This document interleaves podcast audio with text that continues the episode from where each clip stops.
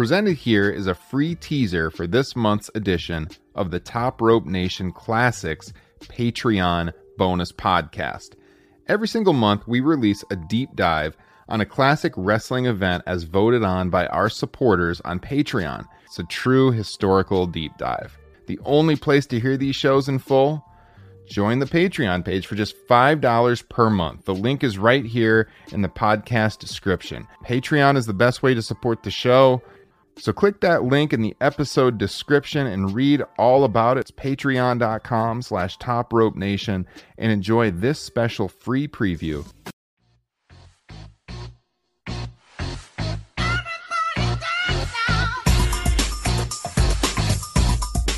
Ah, yes. What's going on, patrons? It is episode 39 of Top Rope Nation Classics, the 39th time we have done this. It's Ryan Droste, it's Justin Joint, and Kyle Ross. J- Justin, you're getting a phone call already. I know. They, what they know we're on the air. I tried to put the phone way far away too. Damn it. It's the 39th edition of Top Rope Nation Classics. We're going back to 1991 WCW. I was thinking about this. Is this the earliest WCW show we have done? No, we did Chi Town No. Rumble, right? 89. I thought we I thought we did earlier too. Um maybe not. we did Chi Town Rumble 89, SuperBrawl 2, obviously, so 92. We've done like Memphis wrestling from way back. Uh man, we've done so many of these now. They're all kind of I gotta think about it. What I don't. Th- shows have we I, I don't think we've done anything in 1990. Although, you No. know, as much as we're going to do a great job on this, got to tell the listeners I was a little disappointed that we didn't get Wrestle War 90 for this year because I was thinking Yeah. like the the Flair Luger situation and what uh to or to not put the title on Luger. I thought it would have been so great vis-a-vis the ro- the recent Romy Ro- Romy uh, Roman and Sami situation that we're talking about in 2023 with WWE. I thought it would have been a kind of interesting compare contrast, but alas, Wrestle War 91 at the time one of the great reviewed shows uh, Yes. in the Wrestling Observer newsletter. We were so Justin and I were talking about this um over the weekend and I know we've talked about this War Games match before, and I don't remember what was it during the Flair draft? Is that when it would have been? Because I know Maybe. I know for sure I have went back and revisited it for the pod at one point in time. So I know we've talked about that. It'll be fun to revisit that. Like you said, we've never done a a 91 WCW show for sure. We've done SummerSlam 91. I think was the first edition of classics we ever did. So we've done this year before. we Um, did this but Tuesday yeah. in Texas. Tuesday in Texas. That's right. Uh, so, uh, yeah, I think the earliest world class 83 Thanksgiving Star Wars Memphis with Derek Chappelle and uh, Chi Rumble 89. I think this is, I think this oh is well, the. no. earl- Well, we did main event '88 too for WWE. oh, yeah, yeah, yeah. And we've done yeah. WrestleMania three. We did Saturday Night's main event. We've, we've I was, done I was thinking non WWF though. Oh, yeah, okay. like non Didn't, WWF. didn't we do I thought we did like a, a clash or a great American bash with Flair and Funk. Maybe we didn't cover the did we, entire do, show. did we, no, we did we do Great American Bash '89 from start to finish? I don't think so. Are you sure? Mm, okay. Maybe, may- you know what? We probably just talked about it in the Flair draft. Everybody go listen to the Flair draft. just Mhm. just listen to the Flair draft. You'll get a lot of that. Yeah, no, I'm literally scrolling through all these classic shows now, and it's, it takes a while to do it now. So I'm not. We never did Great American Bash '89. No, we talked. We did um the show with Liam About O'Rourke. the where we talked about all the Great American Bash. No, that Or was not with Liam uh, O'Rourke. It was uh Grant Graham Cawthon. yeah, that's Yeah. right. That's right. Liam did the SummerSlam draft with us. So yeah, that's right, guys. It's like we've done hundreds of podcasts, and it's hard to keep them straight. Who knew? Yeah. so yeah thank you for all your support patrons and, and nominating this one and, and voting and making this the winner and i know you guys like we've talked about this on the show before we're big fans of wcw kind of in the early 90s era watching it live at least justin was for sure i had to go back and revisit a lot of this stuff um kyle i mean where was your wrestling fandom in in uh, early 1991 pretty strong, I would say. Uh, you know, talked a lot about WWF, certainly in school. So I would have been, ooh, this would have been fifth grade, I would have said, uh, th- when this show happened. Um, and I had just started watching WCW in late 1990 around Halloween Havoc time. So I was aware of kind of what was going on in real time. Certainly didn't order this show. Um, in retrospect, benefit of hindsight, if you will, uh, this was a weird time in WCW, mm. was it not? Uh, this is the first year, 1991, where WCW was WCW. They had uh, stopped using the NWA name uh, mm-hmm. in 1990. Dusty Rhodes had just come back uh, to book. He was a color commentator on this show as well, uh, fresh off his um, run in WWF, which had just ended at the Royal Rumble. Uh, they'd gone back to Flair as the world heavyweight champion after Sting uh, did not uh, make the sky blue forever and the sunshine forever as world heavyweight champion. Uh, that was in January. But Flair's only a few months from bolting and leaving the promotion in tatters, is he not? So uh, it's just a weird period, this early part of 91. And this undercard that we're going to get to, it really feels like we've got a lot of new guys to push but no one legitimate to put them over. It, it was almost, dare I say, clash like mm-hmm. undercard. Uh, outside of the war games, uh, well, th- there's some good stuff, and we'll get into it. Some just wild, kind of off the wall stuff that shines. Nothing felt pay per view worthy. This is like, to me, a the kind of lineup you get when you bring a new booker in and he's just kind of trying to move a lot of pieces around. Yeah. Justin, 1991. Were you getting the show uh, at your dad's with that famous satellite that you've talked about before? Not yet. That didn't come in until uh, fall of 91. Uh, so I, I, had not really started watching WCW yet, but I was starting to learn about it from just random pro wrestling books I'd find. So I, I knew a lot of the the major players, maybe small storylines. Like I knew about Sting winning the world championship at Great American Bash in '90. Uh, but for the most part, I, I was I, I, was super into WWF at this time. Before we get to the show itself, uh, kind of an interesting side note here is that there was kind of a mini war that weekend in Arizona between the WWF and WCW. Mm-hmm. So the night before Wrestle War, WWF ran Tempe, which is just you know it's like right next to Phoenix. Uh, I I looked it up. Twin Cities. I looked it up. Uh, the drive between the two venues is 18 minutes. Yeah, there you go. it's like Minneapolis, St. Paul, basically. I mean, like Twin Cities. And uh, so the WWF had this house show at the ASU Activity Center.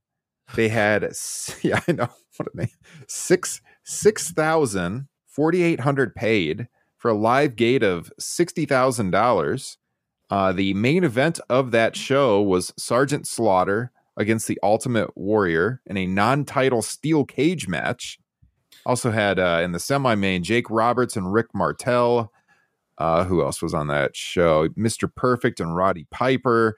Mm. The Hart Foundation against Paul Roma and Hercules. Power and glory. It's a good card.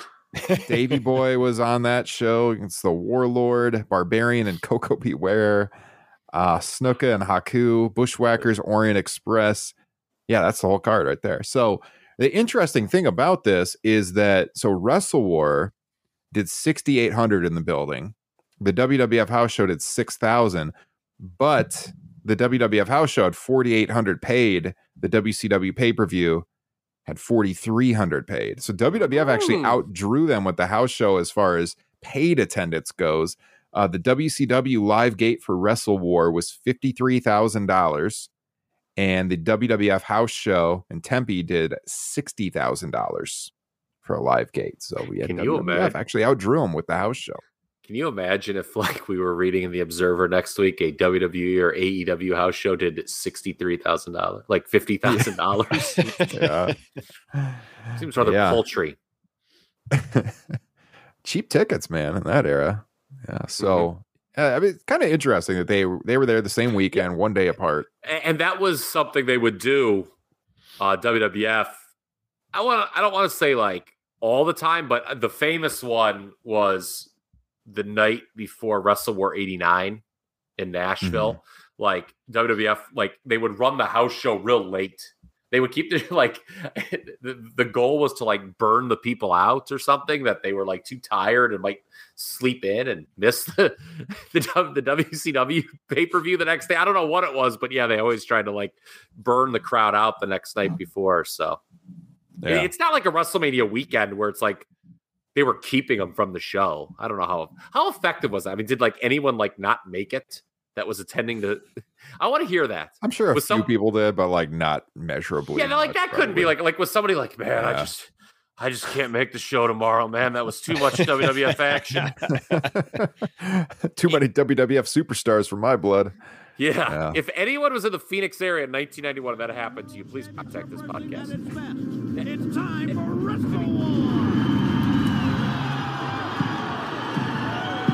right, so Phoenix, Arizona, the Arizona Veterans Memorial Coliseum. This was the home of the Phoenix Suns from 1968 until 1992. So at this point in time, still the home of the Suns. Uh, you will notice right from the start, lots of empty seats. As I said, 6,800 fans were there. Uh, it was set up for 13,000. So it's roughly half Oof. full. Not good. Uh, but you know what? More people should have came out because uh, yeah, this main event is legendary. The undercard we're going to get into here first. Uh, but pay per view buys, according to WrestleNomics, 160,000 pay per view buys for Wrestle War. They're, they're biggest of the entire year, I believe. Yeah, I, I, I, like in that era, they were all like pretty close, but I think you're right. I think this was the highest for sure. So yeah, I mean, until Hogan comes over, they're always kind of within this kind of 100 to 170 ish, you know, area. So uh, Tony Schiavone welcomes us and he throws it over to Jim Ross and Dusty Rhodes. And we go to the WCW six man titles match Real, to open things up. Yeah. Real quick, I just want to point out you guys saw who was on the dark match, right? Eddie, mm-hmm. right? Eddie Guerrero was in the dark yeah. match, which I'm surprised considering like, you know, we're about to go through the undercard and how there is a handful of just seemingly randos in these mm. matches. You know, Phoenix has a, a, pretty large Hispanic population. Why not put Eddie on the main card? So, what did Dave say in the Observer that they uh, on radio and TV were hyping quote a lucha libre match?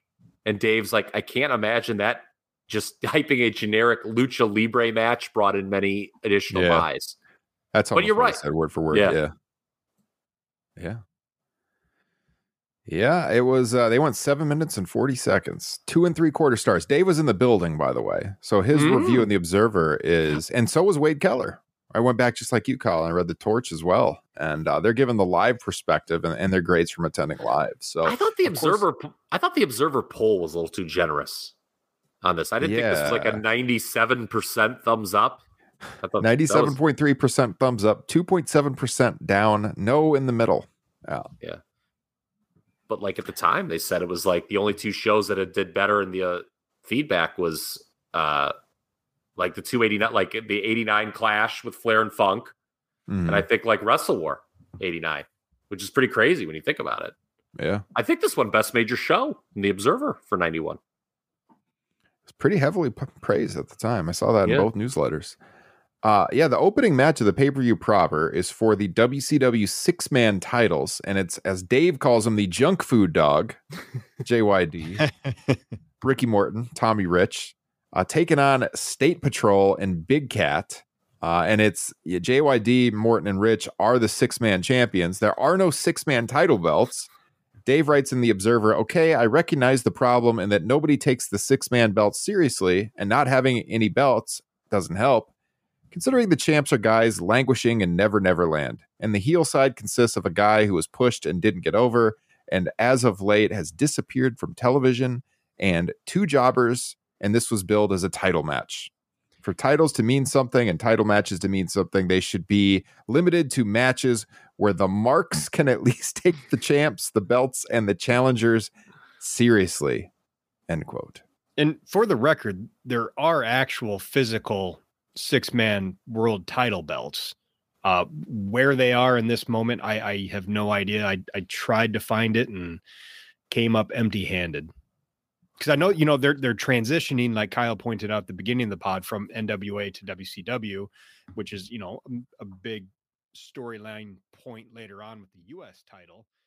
Uh, Here in America, work is in trouble. We've offshored our manufacturing, sent away good jobs, and lost so much ability to make things. American Giant is a company that's pushing back against this tide. They make high quality clothing, sweatshirts, jeans, dresses, jackets, and so much more right here in the USA. Visit American Giant.com and get 20% off your first order when you use code STAPLE20 at checkout. That's 20% off your first order at American Giant.com, promo code STAPLE20.